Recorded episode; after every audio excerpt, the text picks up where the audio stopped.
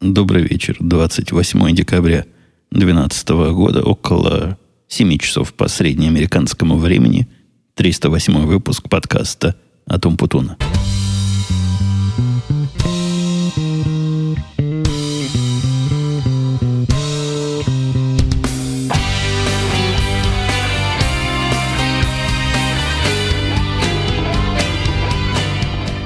Последнюю неделю я на каникулах, но это вовсе не означает, как оказалось, что подкасты записывать проще и прямее, потому что в, отпуск, в выходные в свои в такие длинные, много всяких интересных дел находится тут и там.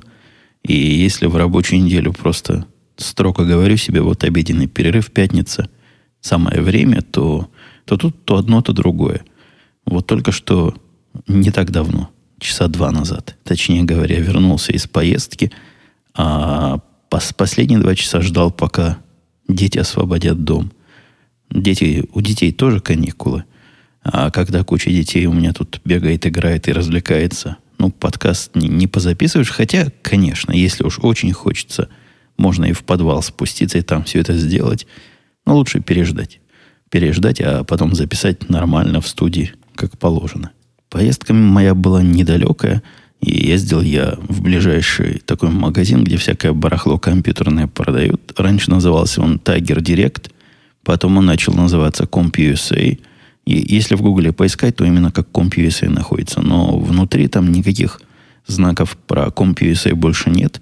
Я не знаю этой истории точно. Они там кого-то покупали, кого-то продавали. Я их всегда как Тайгера знал уже долгие годы. Иногда там даже что-то покупаю, но покупать у них с определенного времени оказалось неудобно. Они у нас тут в Иллинойсе находятся, поэтому мне приходится даже при покупках по интернету платить все иллинойсовские налоги. Спрашивают, зачем оно мне надо, когда я могу то же самое барахло купить в Амазоне и сэкономить немножко налогов. Но вот когда необходимо что-то вот купить сейчас, это удобно. Они сейчас от меня в милях, наверное, 15, Находится, сел, поехал, пощупал, нашел. И уходишь довольный. Довольным из этого магазина уйти трудно. Это самый бестолковый магазин, который я вообще когда-то видел. Мне надо было совершенно простые и банальные, ну, мне кажется, банальные вещи, которые каждому в компьютерном магазине, простому человеку, скорее всего, могли бы понадобиться. А именно покупал я карточки памяти, флеш-карты – для своей новой игрушки. Может, расскажу там ниже. Хотя, чего рассказывать. Если вы ходите на сайт p.com.com, я там устроил мелкий такой обзор этого же мелкого, и обзор соответствует, компьютера, который размером в сигаретную пачку, а при этом работает как настоящий большой, но медленный Linux-сервер. Интересная штука, интересно поиграться, интересно и даже полезно бывает. Я нашел несколько интересных применений. Так вот, к нему я докупал карточки, чтобы дальше экспериментировать. И еще хотел купить в виде устройства резервные копии. Ну, вы знаете, я время свое берегу, если чего настроил. Второй раз этого делать не хочу. Поэтому решил купить такой флеш-стик, ну, такой USB-флеш. Здесь они стиками называются просто. И воткнуть его как резервное устройство для, для сохранения в сторонке. Вот, и за этим, за всем решил съездить в ближайший CompUSA slash Tiger Direct. Я там давно не был и помню еще с последнего раза. Наверное, уже пару лет туда не ездил. С прошлого раза еще помню, с последнего, что в заколках они в каких-то переулках находятся. То есть можно поехать просто так и без карты, и без GPS, и нашел бы. Ну, наверняка нашел бы. Руки помнят, глаза передадут мозгу нужные команды, наверное, где надо свернуть. Но в последнее время я все больше и больше замечаю, все чаще и чаще замечаю, как в песне, в мультике, по-моему, была такая песня, что езжу я по GPS от Гугла. Та самая программа Google Maps, которая вышла для, для Apple, для айфонов, она меня радует чрезвычайно. Чем дальше я езжу, тем больше радует.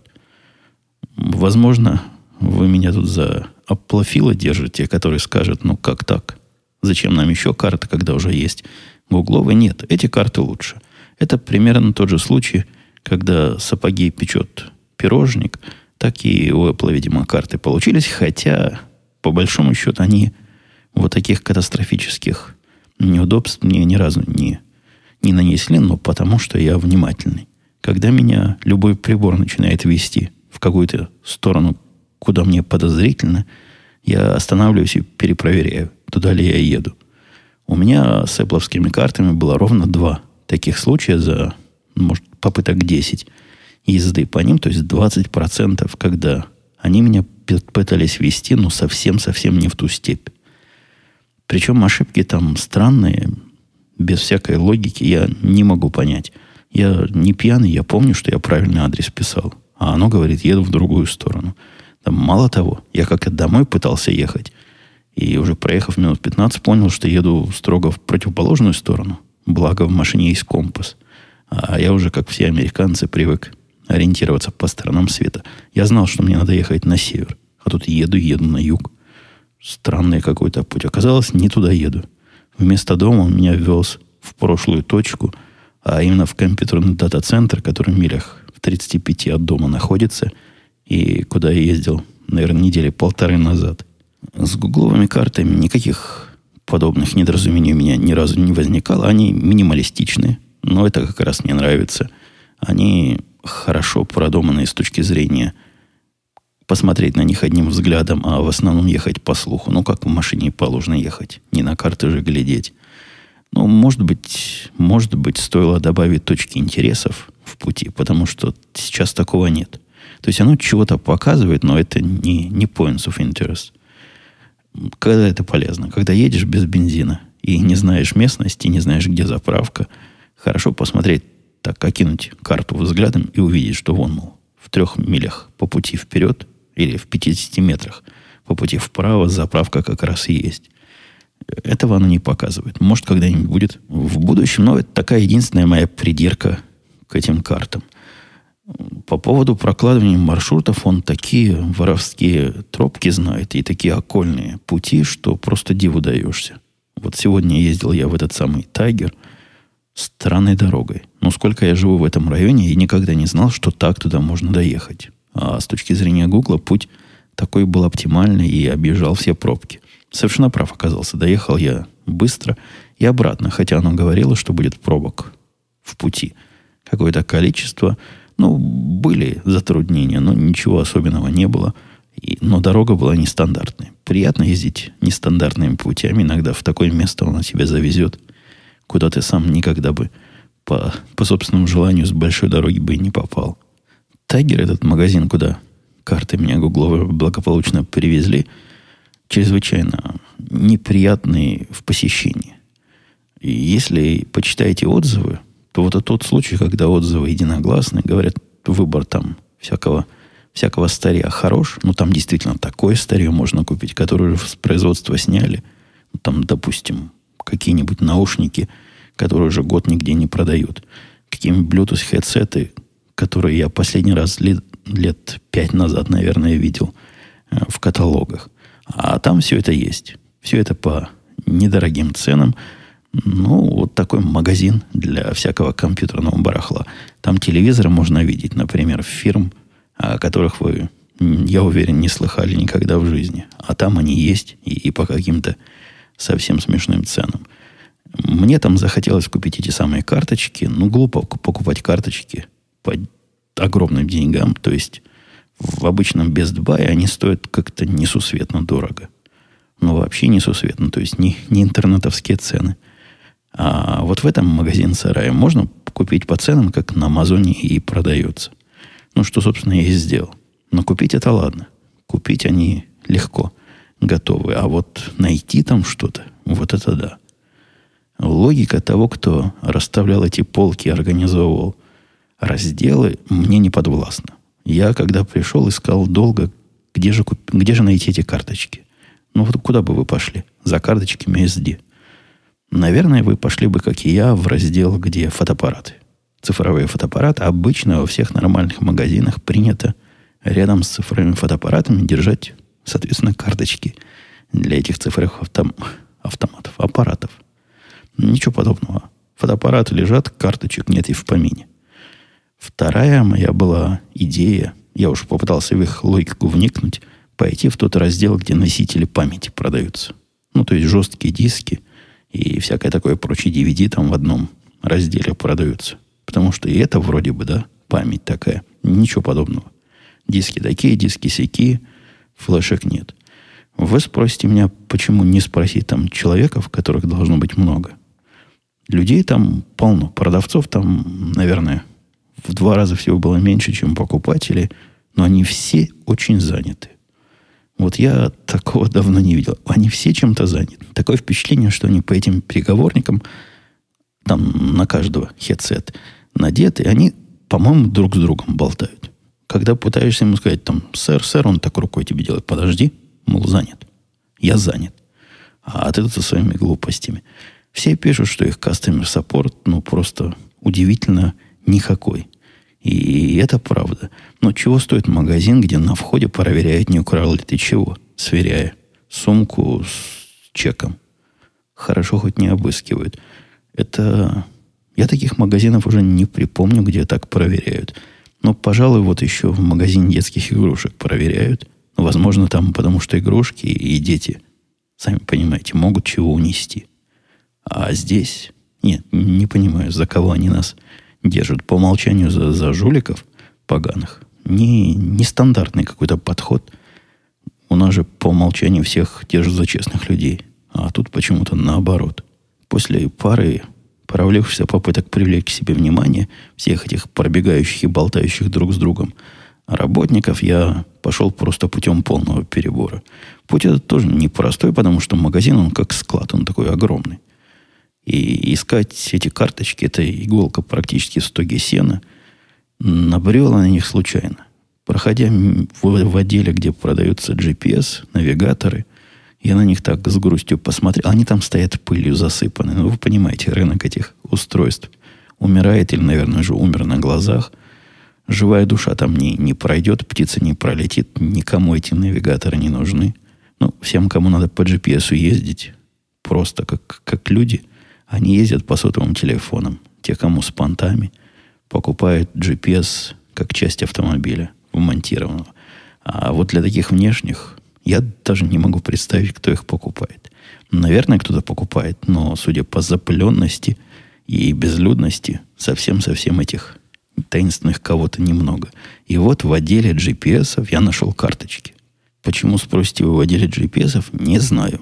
Никто не знает, но вот по мнению составителей и распределителей нагрузки магазина, там им самое место. Это было единственное место в магазине, где эти карточки были. Я довольный такой собой, гордый даже своей находчивостью и эффективностью метода полного обхода, схватил эти карточки и решился, значит, вторую цель так. Покрыть, найти стик, найти этот самый флеш-записыватель USB. Вот здесь я не смог. Ну, то есть я уже логики даже не пытался искать, и в отделе телевизоров поискивал. Мало ли, какая логика. Есть такие телевизоры, куда можно USB-стики вставить. Может быть, рядом с телевизором. Нигде. Нигде, нигде нет. Но я уж совсем отчаялся, пошел опять на поклон, словил мужика, перегородил ему дорогу. Здоровый такой мужик спросил, где стики. Он говорит, иди в конец магазина. И махнул мне туда рукой и дальше побежал. Что тоже поведение очень нетипичное.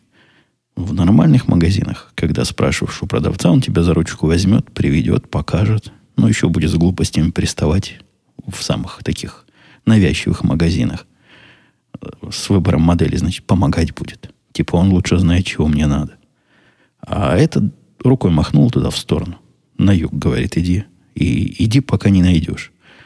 Я шел, шел, шел, шел и нашел эти карточки, не карточки, эти стики в отделе возврата. Там у них такой большой загон есть, где Customer Support толпится, отдел возврата, и вот стенд почему-то там с флеш-стиками. Купил я себе там флеш-стик, заплатить, благо, проблем не было. На кассе, как везде люди сидят, то есть нормальные, любезные девочки. Но вот те, что ходят внутри, это какие-то звери необразованные. Надо им что-то с Support делать. Но у них общение с их Support у меня вызывает такое же странное и непроходящее чувство удивления, как общение, о чем я тоже у себя в блоге pivum.com рассказывал, с службой поддержки компании вернут. Но это уже другая история, хотя у меня еще один опыт общения с этими орлами на прошедшей неделе был. Может, как-нибудь ниже расскажу, если останется пару минут. Ну, что писал Владимир? Это я к вопросам еще не перехожу, просто к теме к следующей. Владимир писал, ну что? Что вы теперь скажете за свободу ношения оружия? Явно с каким-то он таким экивоком. Меня экивокает. Да я то же самое скажу. За. Это к чему вопрос, вы понимаете, да? Вы, если следите за новостями, тут у нас было очень неприятное событие, когда один ненормальный перестрелял два десятка детей и полдесятка учителей в школе, в начальной школе. Ужасное, конечно, событие. Вопросов нет, и от этого разгорается опять. Каждый раз после подобных, подобных трагедий разгорается некоторые называют политические спекуляции. Хотя после таких событий, конечно, про оружие поговорить, наверное, логично. И я вполне могу понять тех, кто начинает катить бочку. Катят, катят, катят они бочку на, на то, чтобы оружие ограничить.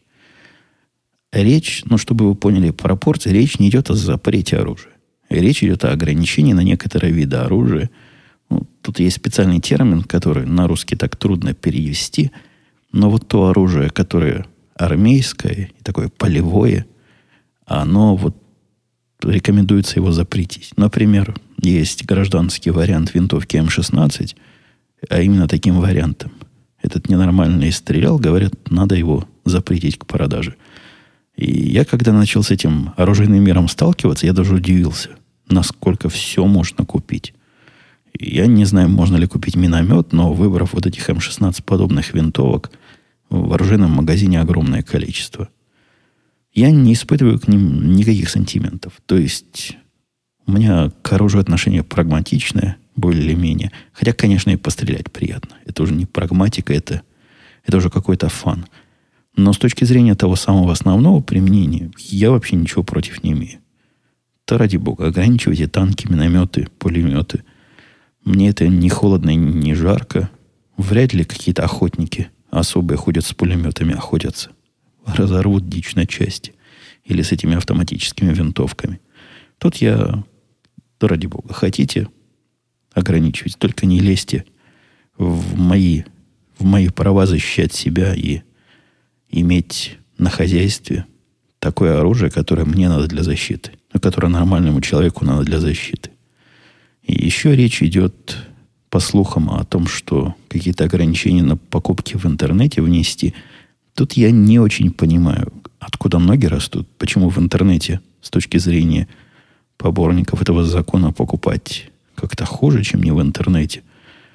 Но все равно необходимо пройти проверку, все равно необходима карточка, которую тебе выдают для проверки оружия. Тот же самый бэкграунд-чек они делают. И я не понимаю, в чем разница – ну, вот такие, такие разговоры ведутся. И мне трудно в это поверить. Вряд ли такие странные ограничения на способы продажи будут где-то приняты.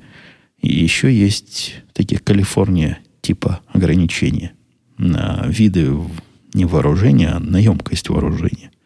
Калифорнии там разные ограничения есть, по-моему, до 10 патронов может быть в, в магазине и не больше. И специальные модели всего для них есть. Тоже мне это не особо не холодно, не жарко. Но вы понимаете, где мне стрелять из 18 пульного магазина? В кого это, от кого я буду так отстреливаться? У меня в барабане 6 штук. Ну и, и вполне хватает даже в два раза, наверное, больше.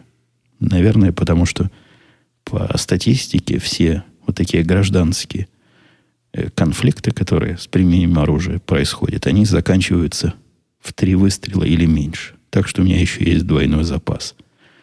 По сути, этих мер я вообще не думаю, что они хоть что-то изменят. Там приводят статистики и противники, и поборники этих ограничений. Противники говорят, что и в те годы, когда вот это оружие опасное было запрещено, типа военное, все равно случались такие безобразия и такие трагедии.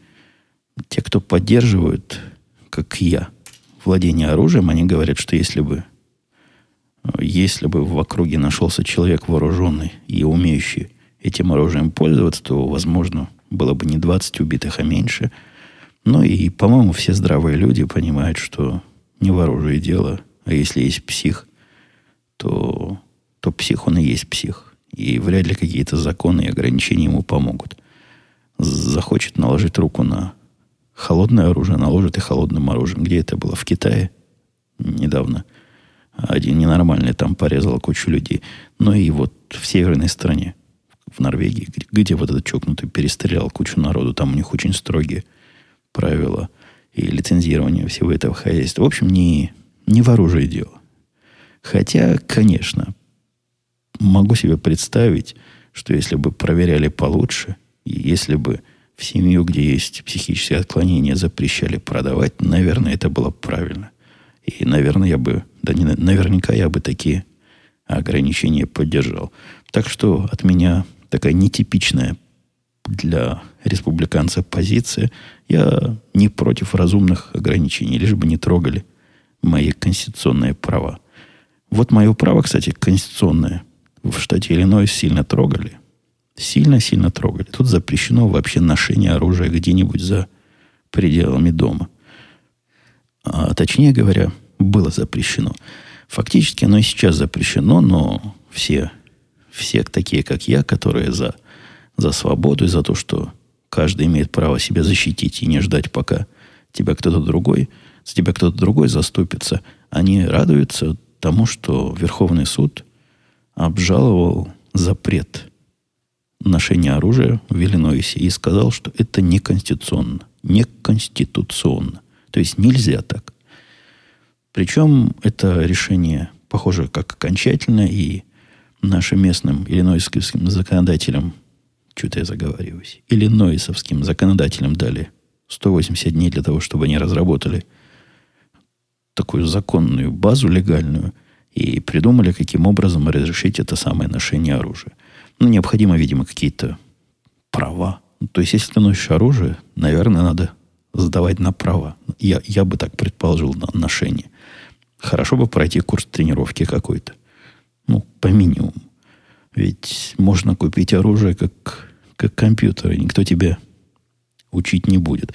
А тут, ну, наверное, стоит рассказать, что вот носить э, автоматическое оружие полностью взведенное с патроном в стволе, в том случае, когда и предохранителя на нем нет – наверное, не самая хорошая идея. А если так носишь, надо каким-то образом аккуратно его вынимать из кобуры, чтобы себя не застрелить или окружающих. В общем, там есть чему поучить. Я вполне понимаю и не считаю обязательный курс, если они будут чем-то чем-то нарушающим наши права. Пускай поучат. Хотя в моем смысле я, как человек, остановившийся на револьверах, с этим, в общем-то, проще. У нас себя труднее выстрелить, и сделать ошибку труднее. Ну и вообще, все, все проще в нашем мире. Old school. Если вы не поняли, я тогда радуюсь. Я совершенно реально, если, не если, а когда это положение примут, расширю свою оружейную базу на что-то такое, что можно с собой носить. Потому что мой домашний револьвер, он для ношения плохо подходит. Но это я как ковбой буду на поясе его носить. Скорее всего, я посмотрю на мелкий револьвер, который пятизарядный есть. Там целая серия таких маленьких носимых револьверов, и вот такой приобрету себе. Хотя жена ухмыляется, говорит, ну и куда ты с ним поедешь? Вот наденешь ты его на себя и куда? Хороший вопрос. Надо сказать, вопрос не в бровь, а в глаз, потому что на работу я с ним пойти не могу. Как бы мне не хотелось там нет, ни, никого не пристрелить, ни, ни в коем случае. А, допустим, продемонстрировать и, и вообще в пути. Но это самая длинная дорога, которую я регулярно совершаю. Мало ли что. Пока ничего не было за 10 лет, но мало ли что. Но в контору у нас нельзя вооруженным приходить. Прямо так и написано на входе. Мол, оружие нельзя носить на работу. В этом есть какой-то, по-моему, смысл. Вдруг программист после бессонной ночи совсем сидит с катушек, а тут у него револьвер под боком. Иди знай, чем, чем такое может закончиться. Но, тем не менее, я жду принятия этого закона с нетерпением, уже присматриваю себе разные подходящие модели и буду держать вас в курсе, что там и как. По поводу держать в курсе. Я вас держал в курсе всех моих перипетий с журналом «Дилетант», вы помните, который упорно не хотел приходить, ссылаясь на то, что между нами 10 тысяч километров. Даже 10 тысяч миль, наверное. До, до России, мол, пока дойдет. Но вот послали его на перекладных, видимо, видимо, на конях, судя по тому, что шел он три месяца, и дошел. У меня есть сильное подозрение, что когда Колумб, Колумб плавал сюда в Америку, ну и потом первые каравеллы сюда плыли, они примерно столько и плыли, сколько для меня, до меня этот самый журнал доходил. Почему так долго? Кто виноват? Что делать? Не знаю. Не пришел тот номер, который обещали, пришел другой. Ну, ладно, хоть какой-то. Я его медленно читаю, потому что чувствую следующую еще ждать долго. Написал он письмо, спросил, дорогие мои, вы же обещали мне десятый номер, я же десятого номера подписался. А где? Мне пришел одиннадцатый. Ответ, пришедший ответ просто поразительный по своей непоследовательности и отсутствию логики. Сказали, мы рады, что вам пришел одиннадцатый, и доводим до вашего сведения, что двенадцатый тоже скоро мы вам вышлем. На вопрос, где десятый, решили не отвечать. Время от времени езжу я, это я уже к другой теме перехожу потихоньку, езжу я со своей машиной на то, что называется, наверное, техосмотр по-русски. Ну, не вот та обязательная процедура, которая, я не знаю, сейчас отменили уже, были слухи, что отменяют, а на регулярное обслуживание. Оно заключается обычно, там, колеса подкачать, иногда их как-то подрегулировать, Э, масло поменять, это обязательно. Какие-то фильтры к маслу полагающиеся поменять. Ну и вообще проверить там всякие датчики, чтобы, чтобы все было в порядке. А если чего не так, то это чего-то сделать так. На этот раз поехал я. Я просрочил свой, свой, свою замену. Они всегда пытаются меня быстро пригласить. По-моему, каждые 3000 миль говорят, приезжай. Но машина-то моя имейлы шлет. И судя по имейлам, я видел, что когда 3000 прошло, у меня масло было на 50%. Ну, куда? Куда ехать? Все в зеленой зоне 50%. Поехал, когда было 25%, но еще по показанию а в самого автомобиля, который мне эти имейлы, по-моему, раз в месяц присылает, можно ездить и ездить. Приехал туда, посидел, опять же, подождал, пока они все... Там такой человек странный был, как говорила моя дочка в детстве, странные люди. Он, когда зашел в комнату ожидания, там сидел я и пенсионер в этом гараже Кадиллака, который заодно теперь и Хаммер чинит. Ну, на Кадиллаках здесь перса... пенсионеры и бандиты только ездят. Наверное, бандиты где-то в своих местах чинят, в бандитских. А у нас в гараже в Напервильском исключительно пенсионеры. Вот пришел такой дедок, увидел из этих пенсионеров самую относительно молодую бабуську и говорит ей, ты как себя сегодня ведешь? Она аж остолбенела. Глаза хлопать начал, мол, в каком смысле? Он говорит, ты себя хорошо ведешь? Она закивала, поняла, что это, видимо, такая шутка юмора. Он удовлетворенно хмыкнул, пошел, значит, по своим делам. Возвращается, меня увидел, говорит, а ты как себя ведешь? Я сказал, нет. Он говорит, я так и думал.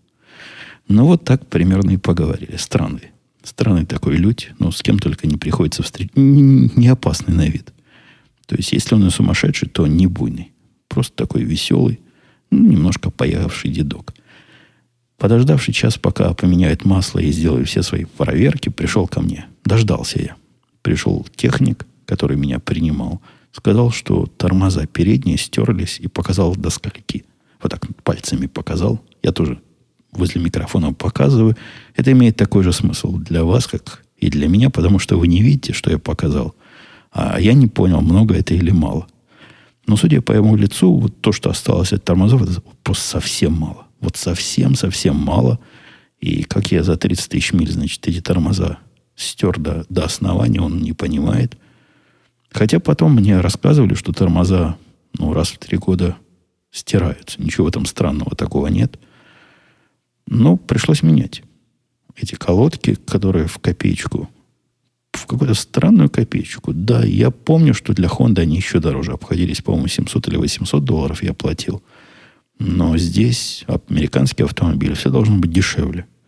И при всем том, что он должен быть дешевле, мне пришлось заплатить за замену этих тормозов 499 долларов и 99 центов. 500 долларов по-русски говоря – но зато, наверное, теперь машина тормозит. Ух.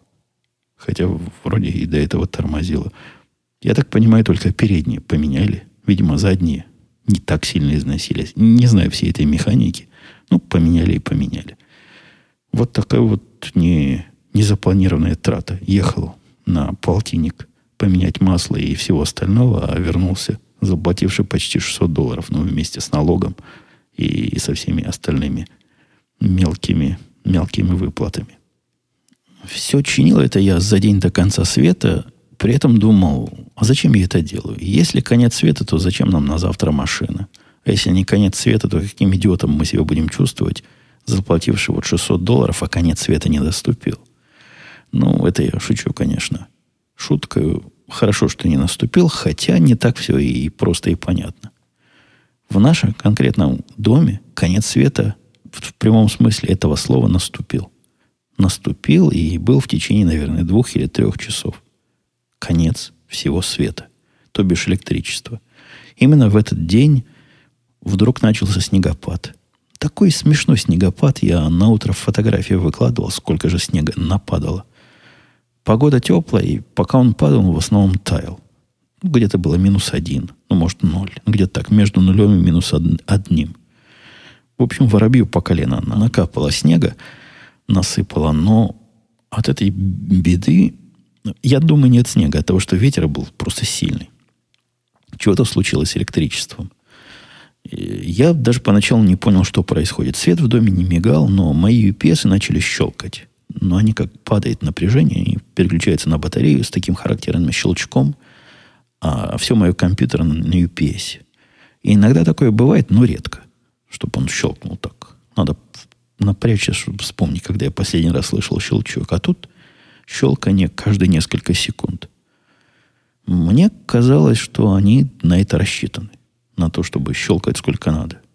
А оказывается, нет. Один дощелкался до того, что начал писать код ошибки такой-то и выключился. Видимо, его этим достало. Нет, дым не пошел, он не сгорел. Второй я. У меня два UPS, а тут во второй на Первильской студии один за аудиоаппаратуру отвечает, второй отвечает за компьютерную аппаратуру. Так вот тот, что отвечает за аудио, вырубил себя сам от греха подальше. А то, что компьютерное, я выключил сам. Мало ли.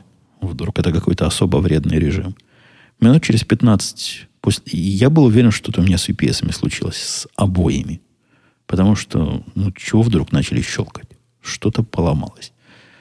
Мысль не успел додумать, как выключился свет везде. В округе, во всем районе. И, наверное, это бы часов два было ночи. И вот часов до пяти света не было. Я помню, он в пять включился. Я поднялся, запустил туда себя все и, и пошел, пошел дальше спать. Так что был конец света. Не верьте тем, кто говорит, что пронесло. И еще одним следствием этого конца света – была труба. Дело труба. Слушатели подкаста в, туда в годы назад, если пойти, помнят мою душещипательную историю с тем, как аппарат для сушки вещей, который в хозяйстве вещь необходимая, и без которого я не, жена не представляет, как люди живут. И я ей как-то сказал, когда она жаловалась, что он перестал работать, перестал сушить, говорю, ну, вывесен на веревке. Она на меня так странно посмотрела, мол, с ума, мол, муж сошел. Тут я ей напомнил, что в Израиле у нас никакой сушилки не было. А из машины стиральной выставишь, на, она говорит, «Ну, там же Израиль, выставишь, оно сразу сухое. А здесь, где я все это вешать буду? Короче говоря, без сушилки жизнь она не мыслит своей хозяйственной, постирочной функции выполнять не может, а скорее высушивательной функции. У сушилки этой труба выводная, но она же должна куда-то выгонять влажный воздух, наверное, пыль какая выбивается во время сушки. Труба проходит под такой сложной конфигурацией. Она идет вертикально вверх, потом проходит под крышей гаража и выходит на улицу. Прямо из гаража такая, задней стороны гаража специальная дырка, и вот там она зарешоченная, выходит на улицу. Ее поменяли года два назад. Мужики долго возились, взяли большие, помню, деньги, долларов 700, по-моему, стоила такая процедура. Э, сказали, что та труба, что была... Мы же не в курсе были, что ее чистить надо. Забилась настолько, что вообще вот потому и сушилка не сушила. Ей некуда было выдувать. Починки не, не подлежит. И поставили новую. Это новая прекрасно работала, при этом мужики теперь приходят раз в год, чистят ее, продувают специальными пылесосами, чем-то там еще царапают внутри, проверяют, что надо. Все работало года два, наверное, два с половиной. А тут заметили мы, что гараж течь дал. На потолке гаража пятна. Ну, жена сразу в панику, крыша, крыша течет. А потом поняли, что есть зависимость. Как включаем сушилку, так начинает течь. В общем, происходит где-то там в пути ненужная конденсация, судя по всему, пара.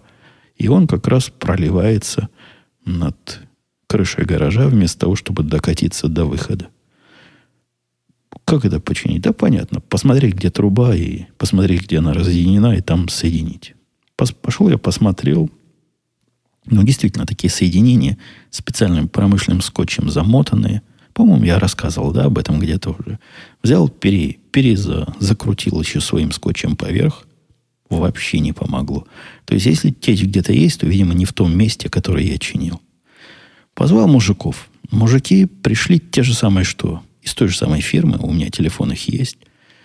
Пришли и сразу наезжать начали. Говорят, да вы что, у вас такая длинная труба. Конечно, будет конденсироваться. Вы физику в школе, мол, сэра, учили.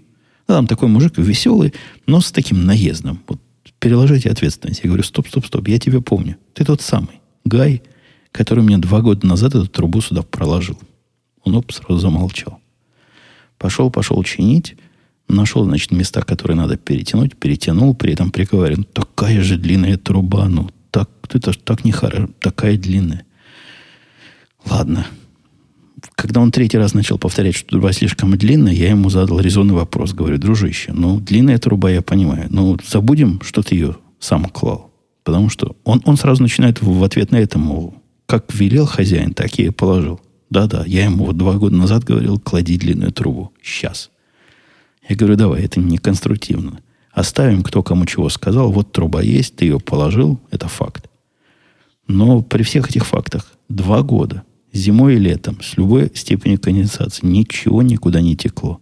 То есть, наверное, есть причина протечки.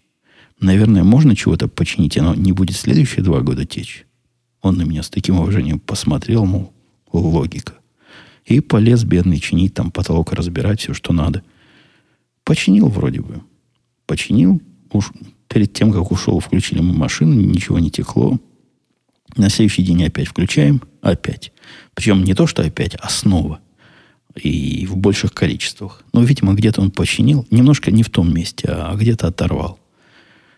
Позвали еще раз. Пришел он с, с помощником. Видимо, сам уже на такое дело. Опять долго языком щелкал, про длину трубы приговаривая. Но и в этот раз починил. И вот в этот раз, похоже, починил как надо. Мы уже с тех пор сушили несколько раз. И никаких протечек не замечали. Когда они второй раз приходили, у, меня было такое впечатление, что он так присматривался. Попросить еще раз денег. Ну, попробовал он попросить за одну и ту же работу второй раз. Ага, здрасте. Не доделал два дня назад, а сегодня, мол, за визит. Он так намекал, что, мол, хорошо бы за визит, мы приехали срочно. Но так со своими намеками и уехал не... С одними намеками уехал, короче говоря. Денег от меня больше не получил. Потому что и, и так цены у этих мужиков, которые занимаются руками какими-то починками, ну, такие, что иногда и самому захочешься. Захочешь и сам стать таким специалистом, лишь бы эти пару сотен долларов сэкономить.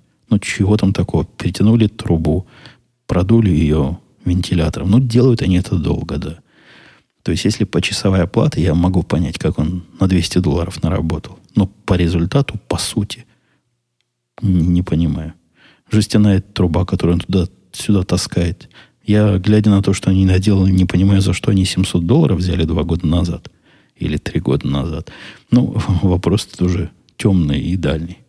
Вот такие, вот такие цены на ручные работы. Так что идите, дети, в ручные работники, а не в какие-то компьютерные специалисты. Покрутитесь на крыше чужой час-другой и 200 долларов в кармане. Так, у нас на сегодня должны быть какие-то вопросы от вас. И, наверное, пришло время их тронуть. Давайте за Егора возьмемся. Егор говорил к вопросу о аудиокнигах. Он потом писал, он откуда возьмется личное представление о произведении, равно как и ее персонажах, если слушаешь книгу впервые. Это знаете он к чему? К тому, что я рассказывал, что интонации слишком и актерство в чтении книг мешает к этому самому представлению личному. Если представление есть, писал Егор, зачем ее слушать? Что это за требование книги? Обезличенность. Так нет, это, не, это на, все наоборот. Если книгу уже читал, то, наверное, и чужая интонация не помешает. Мне не очень мешает.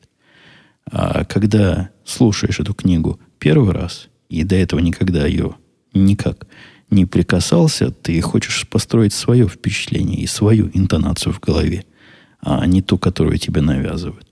Я по этому поводу много говорил. Может, это мой пунктик такой, но там примеры дальше кто-то приводил, типа модель, модель для сборки. А, я уже ее ругал, да? По-моему, модель для сборки один из худших видов относительно качественно начитанной, вот с точки зрения звука начитанной книги, которая своими интонациями и своим актерством у меня лично отбивает всякое желание слушать чего-либо в таком стиле. А особенно как музыка там включается на уровне громкости. Ну, видимо, как, чтобы, чтобы понимали, да, чтобы момент ответственный. На уровне голоса и вместе с голосом. Ну, за это вообще надо из рогатки расстреливать. Странный вопрос, надеюсь, без подвоха задал. А кто задал, не написано. Позор мне. Не, не скопировал имя.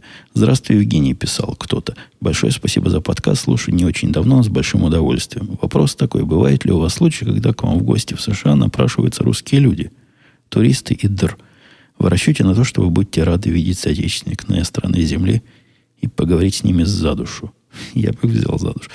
Как вы к такому относитесь? Приятно ли вам?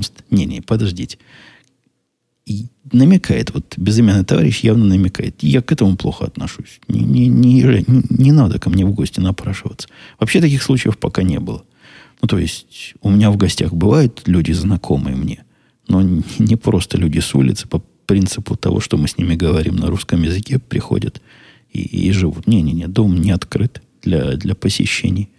Не, не open house, так что не, не напрашивайтесь.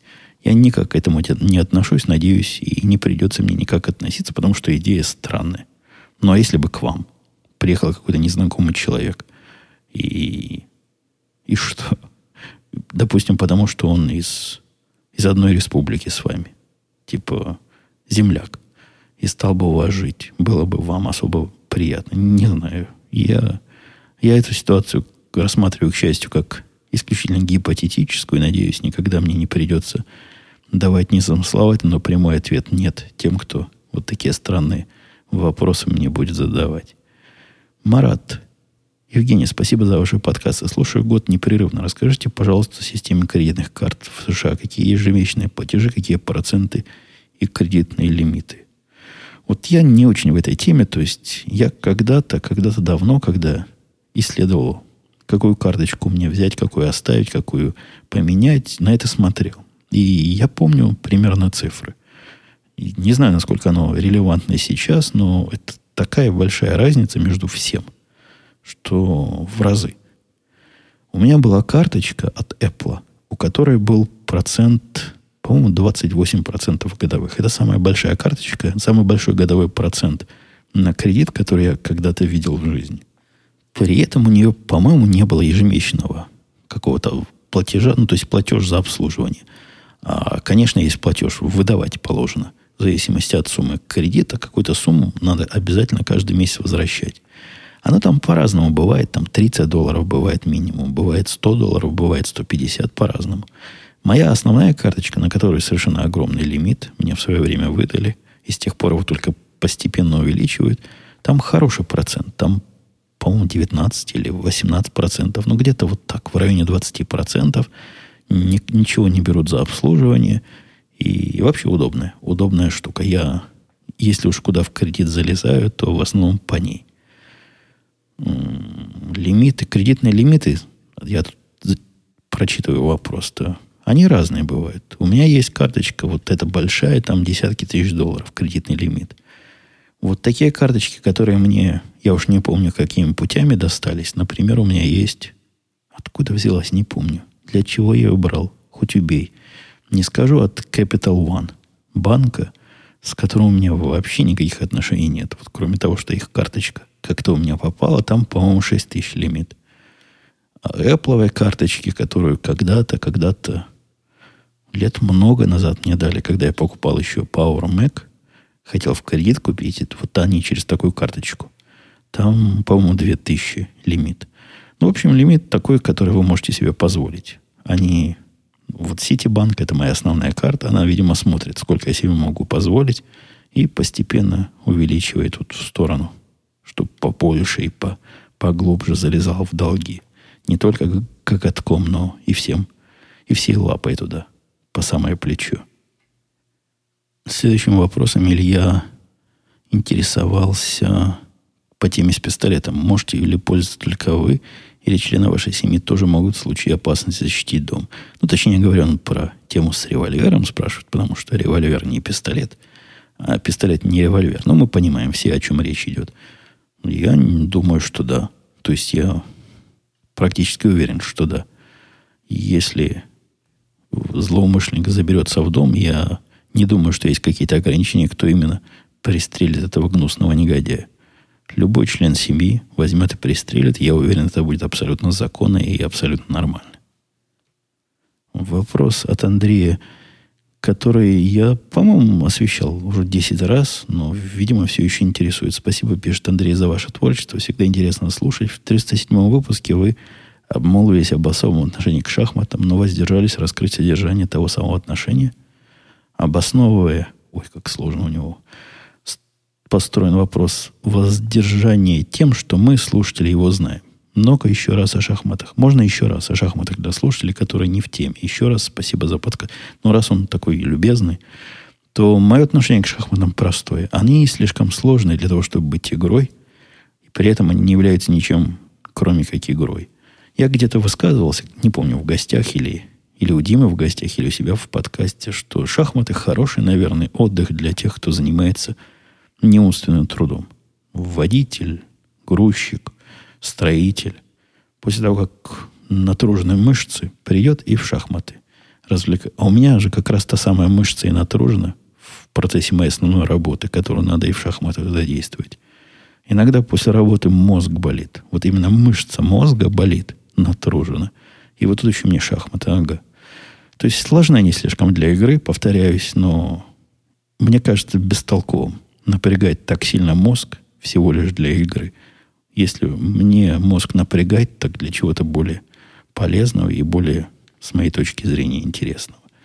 Я могу, конечно, не понимать всей тонкости этой древней игры, но я представляю, куда конь ходит. И даже знаю, как коня от не коня отличить. То есть вполне, вполне в шахматы в детстве играл. Хотя никогда, никогда никакого удовольствия от них не получал. И фантазия моя – не работала на то, чтобы представить шахматы как, я не знаю, как ролевую игру, как сражение. Вот теперь я конь, теперь я король, а теперь я наоборот. На этом я буду сегодняшний подкаст заканчивать. Как-то у меня сегодня ни, ни шатка, ни валка выходит. Вы видите, я пропустил неделю, потерял практику, отвык с вами разговаривать. Но ничего, в 2013 году, который уже не за горами, уже вот скоро – год начнется, и, значит, мои каникулы закончатся. В следующую пятницу у меня вполне обычный и без всяких обиняков рабочий день, так что и обед этого рабочего дня будет обычный, а значит, мы с вами во время этого обеда и встретимся. Все, пока. До следующей недели. Приходите. Можете даже поздравлять с Новым годом. У меня тут никакой политкорректности нет. Как хотите, так и поздравлять. Кстати, у нас даже в школах теперь разрешили поздравлять года, наверное, три назад была движуха. Не говорить Merry Christmas, а говорить э, Happy Holidays, типа веселых праздников, ну, чтобы политкорректно. Так вроде бы эта глупость уже отпала сама по себе, отсохла и отвалилась. Поздравляйте как хотите, я ни на какие поздравления обижаться не буду, ну, если они, конечно, пристойные и приличные. Все, пока, до следующей недели.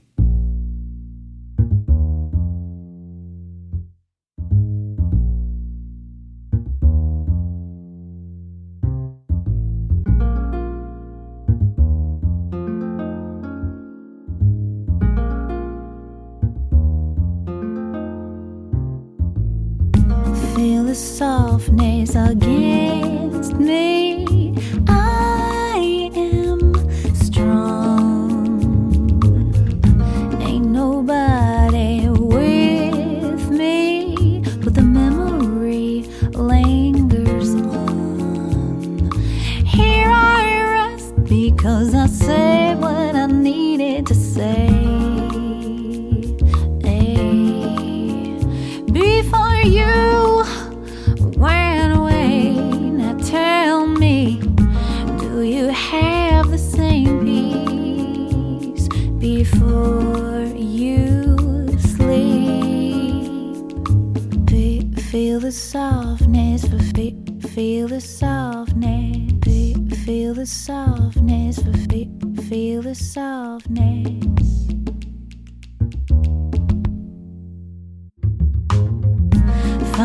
Treasures within me. My heart sings mystical places I ain't never been but I dream of them alone. Quiet and still, but only a breeze like ghosts flying through the trees. Truth lies